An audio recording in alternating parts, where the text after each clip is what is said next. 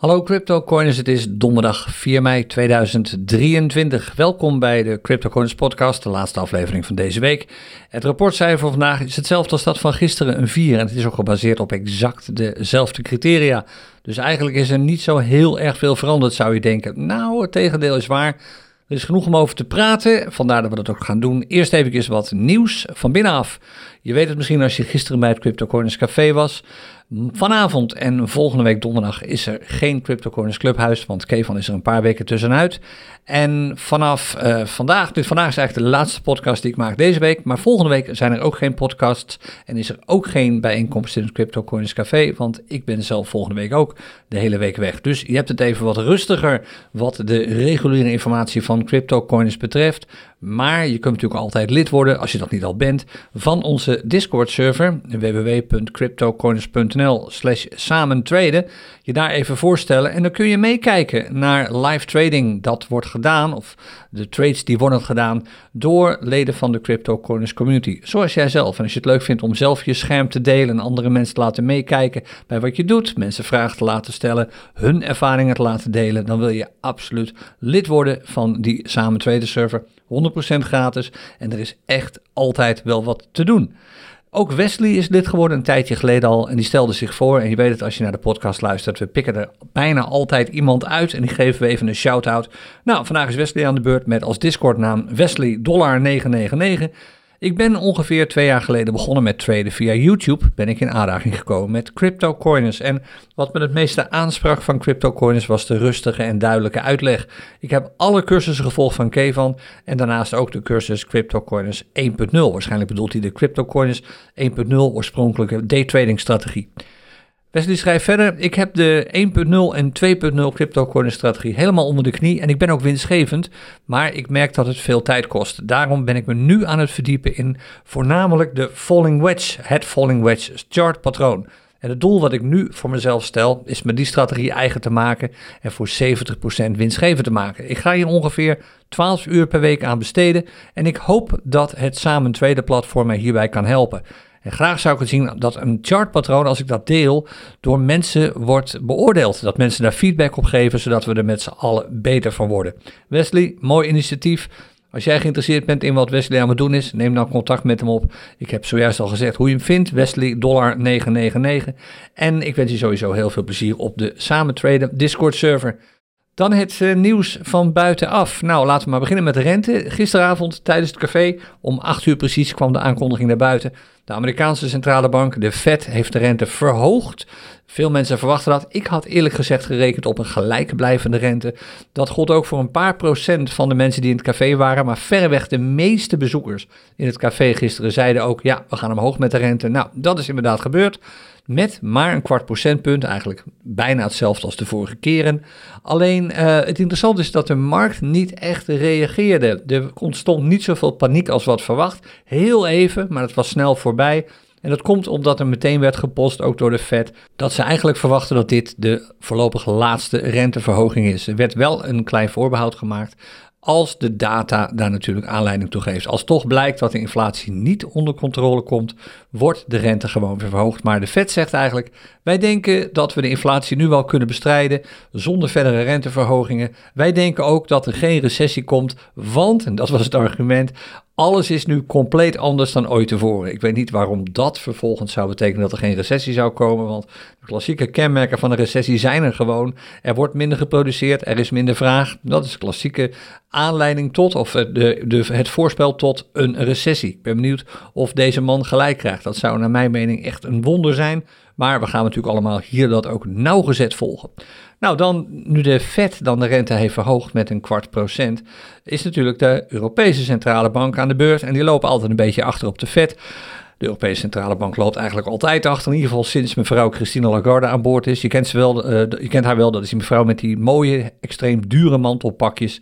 Die er nu al sinds 2019 zit.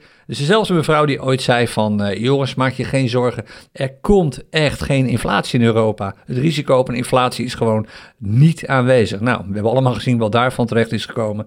En nu heeft mevrouw Lagarde aangekondigd dat ook zij de rente gaat verhogen. Waarschijnlijk ook met een kwart procentpunt. Dus ook in Europa, de, het geld wordt hier ook weer wat duurder. Dan nog wat crypto-nieuws, interessant om te lezen. Er is een bedrijf dat heet uh, of het is eigenlijk meer een instantie dan een bedrijf. En die hebben een onderzoekje gedaan naar de top 1000 crypto-projecten die de afgelopen jaren zijn gestart. Dit jaar hebben ze niet meegerekend, maar zeg maar tot en met 2022. En ze hebben ontdekt dat al die bedrijven allemaal een website hebben natuurlijk, met op die website allemaal een blog. En dat eigenlijk gemiddeld er maar één blogartikel per maand is gepost tot, 2000, tot en met 2022. Kortom, er wordt eigenlijk nauwelijks serieus gecommuniceerd. Ze houden een klein voorbehoud als het gaat om andere media, zoals Instagram en misschien Twitter en Mastodon. Maar op de websites zelf vind je eigenlijk nauwelijks actuele informatie over dit project. En ze zijn nog wat verder gegaan. Ze hebben gekeken naar de top 1000 projecten eh, die tot en met vorig jaar zijn gestart. En hoeveel van die projecten op dit ogenblik in 2023, dus de, de eerste vier maanden van dit jaar, sowieso nog iets hebben gepost op hun website.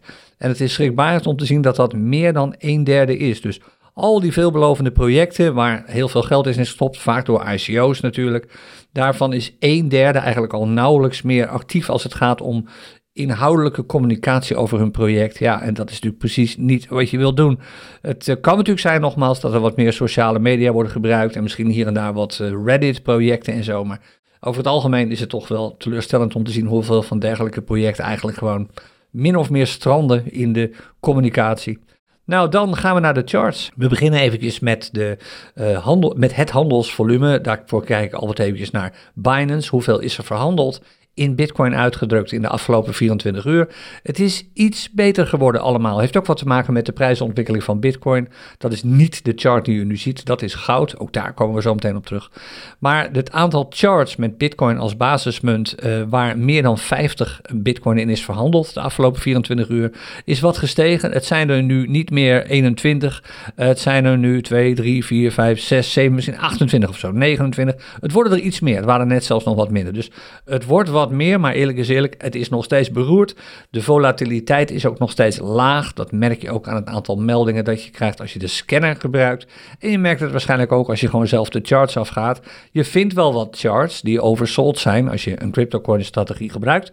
Maar is er dan wel genoeg volatiliteit om te handelen? Oftewel, beweegt de prijs wel genoeg vanaf het moment dat jij koopt naar boven? Als dat niet zo is, ja, leuk dat je nou koopt, maar je kunt dan nauwelijks winst maken op zo'n trade. Kortom, dit mag nog wel wat hoger. Eigenlijk wil je gewoon minimaal twee, eigenlijk ruim twee schermen zien met genoeg, met genoeg uh, handelsvolume, genoeg uh, betekent dan 50 bitcoin of meer in het huidige klimaat, om sowieso lekker te kunnen traden. Dus het is absoluut nog wel een beetje oppassen. Als we dan de charts erbij pakken, we doen er een paar vandaag, de Bitcoin dag- en urenchart. En we kijken ook even naar goud, zoals we eigenlijk elke dag doen. Laten we beginnen met de Bitcoin dagchart. Nou, we waren gisteren al op weg naar een nieuwe piek en dat zijn we nog steeds. En je ziet het, het is werkelijk verbluffend.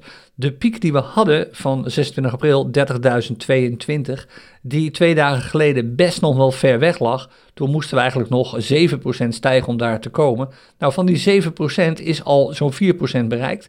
Dus we zijn al, oeps, dat ging even fout, als je meekijkt zag je het. Uh, dat, daar zijn we eigenlijk al redelijk in de buurt. We hebben nog steeds te maken met een groene candle, in ieder geval nu. Hij wisselt af en toe. Hij heeft ook een beetje een zogenaamde doji-vorm nu op dit ogenblik, de candle van vandaag. Waar je verder natuurlijk nog niet echt serieus naar kijkt. Het geeft aan dat er een beetje onzekerheid is over de richting waarin de prijs beweegt. Maar er zijn hier en daar wat meer signalen dat we in ieder geval nog steeds op weg zijn naar boven nog helemaal los van de trend. Want eerlijk is eerlijk, de trend op deze chart is bearish. En waarom? We hebben lagere pieken en lagere dalen gezien. Dat heeft de trend doen omkeren van bullish naar bearish. Dat is vrij kort geleden gebeurd, een weekje terug.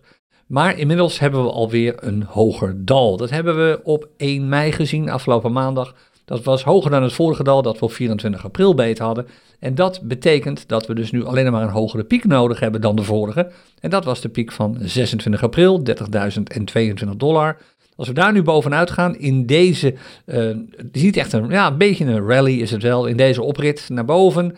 Als we daar dus doorheen schieten door die 3022, hoeven we er niet boven te sluiten. We moeten alleen een keer boven komen qua prijs. Dan is de trend op deze chart weer omgekeerd naar bullish. En dat zien we trouwens ook aan wat andere dingen op deze chart. Allereerst de Keltner Channels. Die, er staat hier nog afnemend bearish, maar eigenlijk moet dat zijn toenemend bullish. De prijs zit namelijk nu echt serieus bovenin, in het bovenste gedeelte van de Keltner Channels. Boven de EMA 20 die hier loopt, de middelste lijn van die Keltner Channels.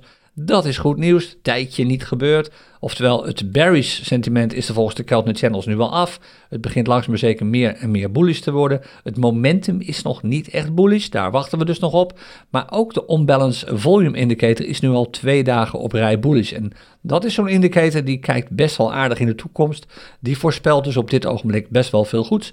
Ook zie je trouwens dat die bullish uh, prijsbeweging, dus die opwaartse prijsbeweging, vergezeld gaat door een stijgend volume. Dat is altijd mooi om te zien.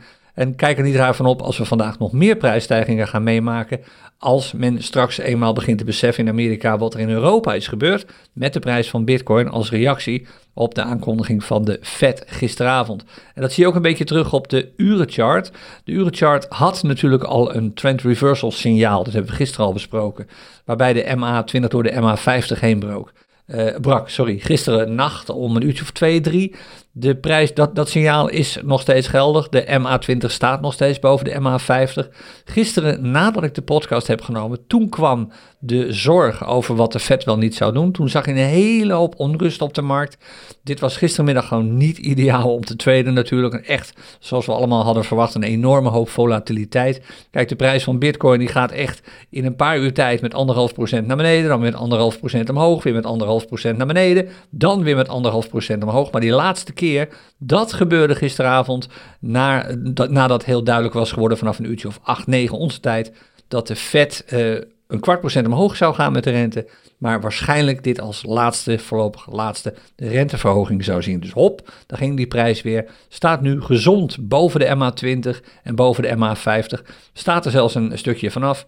En je weet het, die MA20 is een soort elastiek. Hè? Het is een soort elastiekverbinding die er zit tussen de prijs en die MA20. Er zit nu best wel wat ruimte tussen de prijs en de MA20. Die MA20 zal blijven doorstijgen, maar uiteindelijk zal de prijs altijd weer even in de buurt komen van die MA20. En het wordt interessant te zien hoe lang deze support houdt. De ondersteuning, de vloer van de MA20. Als die houdt, en daar lijkt het wel op nu, als je diverse signalen bekijkt, dan is de kans vrij groot dat we toch weer in de buurt komen van de 30.000. En er misschien zelfs doorheen schieten. En dan dus door die 30.022 gaan die high, die, die piek eigenlijk van 26 april. En dan is de dagchart alweer bullish. En dat zou eigenlijk wel goed nieuws zijn voor Bitcoin. Maar houd in de gaten, hoe zeker dit allemaal is dat dit zo blijft, zal toch voor een groot deel afhangen van wat de maandchart gaat doen. Die is nog steeds bearish en die willen we de komende maanden dus echt goed in de gaten houden. De kou is echt nog niet uit de lucht. Maar het ziet er in ieder geval beter uit dan begin deze week. Dan goud. We hebben die uitbraak voorspeld, min of meer voorspeld. In ieder geval verwacht, een paar dagen geleden. Volgens mij heb ik dat dinsdag gezegd. Maandag of dinsdag, in ieder geval eerder deze week. Toen heb ik gezegd, kijk, we zien een driehoek ontstaan. Een beetje grof getekend. En omdat de trend van de goudprijs op dit ogenblik bullish is, er komt altijd een uitbraak naar de driehoek. Ik ben altijd te laat. Of eigenlijk, ja, ik voorspel altijd dat de uitbraak later komt. Dat zie je hier ook weer. Ik had eigenlijk verwacht dat die pas uh, vandaag zou komen. Uh, nou, dat is niet gebeurd. Hij is eigenlijk al begonnen afgelopen dinsdag. Volgens mij op de dag nadat ik die uitbraak had verwacht. En de uitbraak is inderdaad met de trend mee naar boven gegaan. En kijk, we hebben bijna het punt bereikt van het record dat we hebben gezien op 7 augustus 2020. Zo hoog is de goudprijs eigenlijk niet meer geweest sinds de laatste keer, vorig jaar maart, iets meer dan een jaar geleden. En dat was ook al het record dat we dus hebben gezien in augustus 2020. De kans dat we hier doorheen gaan knallen wordt groter en groter. Ik kan inmiddels trouwens die lijnen weghalen, want die hebben geen relevantie meer. De uitbraak hebben we inmiddels wel gezien, dus ik haal de lijnen even weg. Nu is het gewoon wachten tot um, de, de, die all-time high wordt overschreden. Of als de prijs gaat dalen, we in ieder geval boven het vorige dal blijven. Beetje lastig te zien op deze chart. Maar je zou eigenlijk kunnen zeggen dat het dal van goud op dit ogenblik zo rond de 1960, 1965 dollar ligt. En de goudprijs staat dus nu op het moment dat ik dit opneem. Het is nu kwart voor elf. Ik ben een uurtje eerder dan normaal. Uh, de goudprijs staat nu op dit ogenblik op 2034. Maar de markt in Amerika moet er natuurlijk nog openen. En wat impact heeft op die goudprijs is natuurlijk wat er gebeurt met de banken in Amerika. Als dat slecht nieuws oplevert, en dat doet het, dan is dat alleen maar goed voor de goudprijs. Want goud wordt dan toch min of meer samen met crypto, in ieder geval met bitcoin, gezien als een safe haven, als een veilige markt. Dus het slechte bankennieuws van de laatste tijd is gewoon goed voor goud, is goed voor bitcoin. mits er niet allerlei sneeuw overheen komt in de vorm van eh, vetrenteverhogingen, uh, aankondigingen van de SEC dat ze crypto keihard gaan aanpakken, meldingen dat bedrijven voor de rechter worden gedaagd, enzovoort, enzovoort. Maar vooralsnog ziet dit er eigenlijk best wel prima uit. Hoe is het dan met de angst- en hebzuchtindex? Nou, die reageerde gisteren relatief opgelucht, de Wall Streeters reageerde relatief opgelucht op datgene wat er door de Fed werd aangekondigd eigenlijk tegen de verwachtingen in. Uh, men zegt van ja, die, uh, die aankondiging zat eigenlijk al min of meer in de, in de prijs van alle aandelen verrekend. Nou ja, de vraag is of dat echt zo is. Wat duidelijk is, is dat de markt meer opgelucht reageert, omdat de Fed heeft gezegd dat ze verwachten dat dit de laatste renteverhoging is. Op één voorwaarde dus dat, zoals uh, Powell dat uitdrukte, de baas van de, Fed, van de Fed, dat de inflatie stabiel blijft. Nou, en traders zien dat als goed nieuws. Maar um, uh, het blijft een feit dat heel veel aandelen het helemaal niet zo goed gedaan hebben de afgelopen paar dagen. Ook gisteren niet. Dus een beetje raar dat het nu weer naar hebzucht toespringt. En je hebt inmiddels gezien hoe snel dat kan omkeren. Een maand geleden was het nog neutraal. Iets meer dan een maand geleden was het angst. Nu is het hebzucht. Dat gaat eigenlijk gewoon allemaal te snel. Er komt ook nog bij dat die banken die omvallen, die zorgen zijn zeker niet uit de wereld. Uh, Pacific West, de bank waar we het gisteren over hadden, uh, over hadden, en gisteren volgens mij ook nog even, die bank van dat gerucht dat er een bankrun aan de gang was en die meteen een 20% aandelenprijsdaling zagen. Nou, die bank heeft een bericht gepost dat iedereen weer vrolijk aan het terugkomen is, dat er weer gewoon geld wordt gestort. Ik weet niet of het zo is. Er wordt nu ook gesproken over buyouts, er wordt gesproken over van alles. Het gaat gewoon niet lekker. Het gaat in ieder geval niet lekker met het vertrouwen in het Amerikaanse bankensysteem. En wat er ook wordt gezegd door de Fed en door andere partijen van nou, alles is onder controle, u kunt gewoon doorlopen. Je weet dat dat in de praktijk absoluut niet zo hoeft te zijn. Die zorgen zijn er gewoon en dat betekent dat er duidelijk, absoluut gevolgen van te zien zullen zijn hier ook op de Fear and Greed Index. En dan heb ik het nog niet eens over dat, waar we het gisteren over hebben gehad, dat schuldenplafond. Op 1 juni is het moment bereikt dat het geld op is in Amerika. En als het geld op is in Amerika en er komt geen nieuw geld bij, vreemd geld, geleend geld, dan betekent dat dat Amerika technisch failliet is. En wat dat betekent weet eigenlijk niemand, want die situatie hebben we volgens mij nog nooit meegemaakt. In ieder geval niet in de huidige wereld. Het betekent sowieso dat er zal moeten worden ingegrepen. Het betekent sowieso dat Amerika niet meer kan, doen, uh, kan voldoen aan zijn betaalverplichtingen Sowieso intern, ambtenaren kunnen niet meer worden betaald, maar ook extern, landen aan wie Amerika, eh, van wie Amerika erg veel geld heeft geleend, krijgen hun geld voorlopig niet terug. En dat is natuurlijk nooit prettig om dat mee te maken.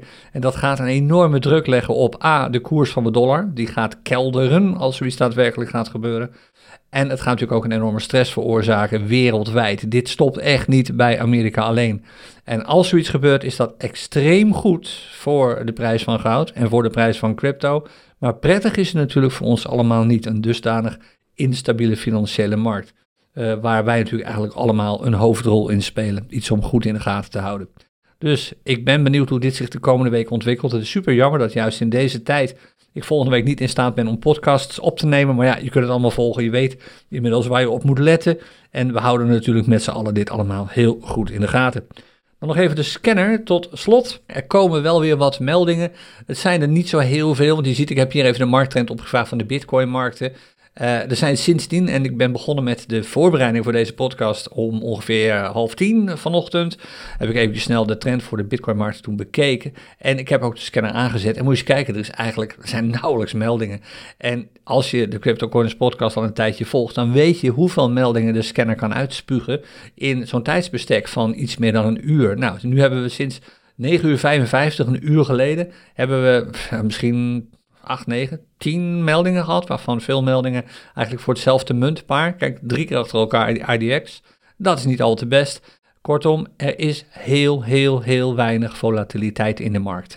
wordt, de prijzen bewegen heel weinig op dit ogenblik. En dat is eigenlijk nog helemaal los van het handelsvolume. Het een is het gevolg van het ander over. Hoor. Het gebrek aan volatiliteit, het gebrek aan bewegelijkheid van de prijs, is een rechtstreeks gevolg van het uh, achterblijvende handelsvolume. Maar ja, dat maakt het voor traders gewoon heel lastig. Traders want trade en traders hebben gewoon volatiliteit nodig. Geen volatiliteit, dus een hele dunne bolletje band. Betekent geen signalen. Nog van de scanner, nog van jezelf als je de charts afgaat. En dat zie je ook wel terug als je naar de barometer kijkt. In dit geval dan even de barometer met de bitcoin als basismunt. Ja, je ziet eigenlijk exact hetzelfde als wat we gisteren zagen. Het is zelfs nog wat erger geworden.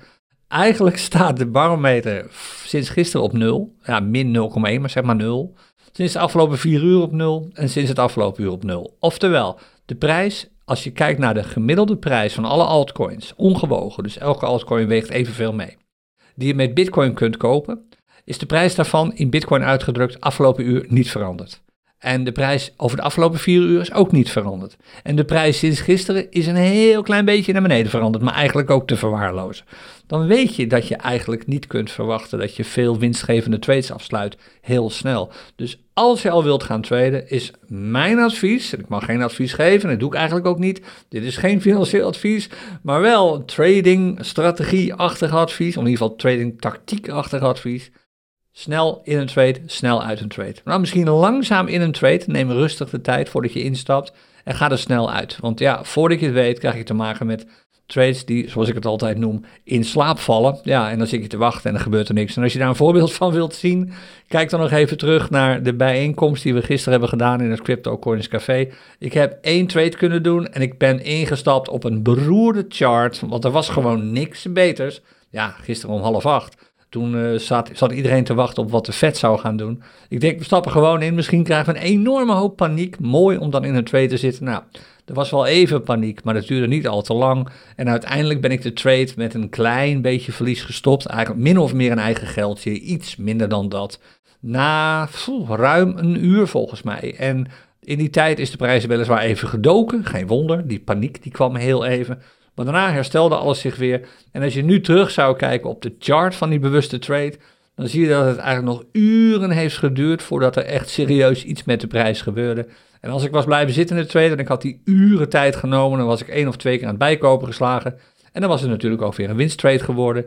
Maar uren in zo'n trade gaan zitten, dat is gewoon naar mijn mening echt een beetje heel erg zonde van je tijd. Dus gewoon snel erin en of langzaam erin eigenlijk, rustig erin, maar vooral snel uit zo'n trade we kunnen nog even kijken, en daar word je waarschijnlijk niet al te blij van, uh, naar de trend van de dollarmarkt op dit ogenblik. Dus alle altcoins die je met dollars koopt, hoe zien de trends eruit? Gisteren hadden we 38,7% berries. En nu is dat nog eens een keertje met 10% punten gestegen, oftewel bijna 49% berries. Je ziet hoe weinig charts er te vinden zijn waar het echt lekker mee loopt op dit ogenblik. En dit zijn charts met de dollar als basismunt. De tiende plek hier is een chart waarbij maar, of eigenlijk een marktpaar waarbij maar 57% van de charts gewogen, hè, de dagchart telt veel zwaarder dan bijvoorbeeld de minutenchart, maar nog de top 10, de tiende plek wordt uh, voor 57% bullish. Ja, dat is gewoon echt helemaal niks. Het laat zien dat het op dit ogenblik niet lekker loopt en dat je dus veel meer moet rekenen op prijsdalingen dan op prijsstijgingen. En als we dan naar de trend voor de Bitcoin-markten kijken, die ziet er ook niet al te goed uit. Die heb ik al even bekeken vlak voordat ik begon aan deze podcast-aflevering. Die trend die laat eigenlijk zien dat het relatief onverstandig is om te gaan traden, want die is nog slechter. 53% berries. En als je naar de top 10 van berries muntparen kijkt, dan zie je dat de eerste drie allemaal voor 100% berries zijn. En als je kijkt naar de top 10 van bullish eh, muntparen, dan zie je dat de tiende plek eigenlijk maar voor 66% bullish is. Dat is niet veel. Dat laat zien dat het overwegend een bearish verhaal is waar we in zitten. Nou, dat weet je al. We zitten echt, de focus zit eigenlijk vol op wat we op de maandchart gaan zien van Bitcoin. Zit vol op wat de banken gaan doen. In eerste instantie in Amerika, maar uiteindelijk, als het daar helemaal fout gaat, ook wereldwijd zit vol op het schuldenplafond. De datum 1 juni komt natuurlijk dichterbij en dichterbij. En dat gaat veel doen. Dat gaat veel doen voor prijsbewegingen en trendbewegingen in cryptomarkten en natuurlijk ook voor aandelenmarkten. Dus de situatie zal waarschijnlijk wel wat veranderen in de, in de komende paar weken. Maar pas in juni, als, de, als er duidelijkheid is over en of dat eh, schuldplafond sowieso is opgelost, kunnen we eigenlijk gaan nadenken over weer serieus doorgaan. Dat hebben we nog niet eens gehad. Over die oorlog in de Oekraïne natuurlijk, die er gewoon nog steeds zwaar bovenop blijft drukken op die hele financiële markt. En dat is maar één markt waar die oorlog natuurlijk bovenop drukt. Oké, we zijn klaar voor vandaag. Ik ben uh, ook eventjes klaar met de Cryptocurrency podcast. Uh, deze week is dit de laatste. Volgende week dus geen Crypto Coiners podcast. Uh, volgende week ook geen livestreams. In ieder geval niet voor zover ik weet van Kevan en mijzelf. En dat betekent dat wij elkaar weer spreken maandag over een week. En ik weet even uit mijn hoofd niet welke datum dat is. Dat zou de 15e moeten zijn, klopt dat? Maandag was de eerste, plus 14. Ja, dat is maandag 15 mei.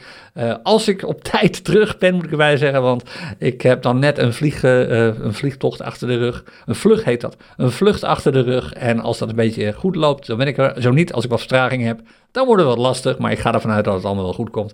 Maandag 15 mei spreken we elkaar weer bij de dan volgende aflevering van de Crypto Corners podcast. Tot dan wens ik je veel succes, veel plezier bij onze Samen Traden Discord server en voor zover het je lukt, happy trading. Tot de 15e mei. Dag.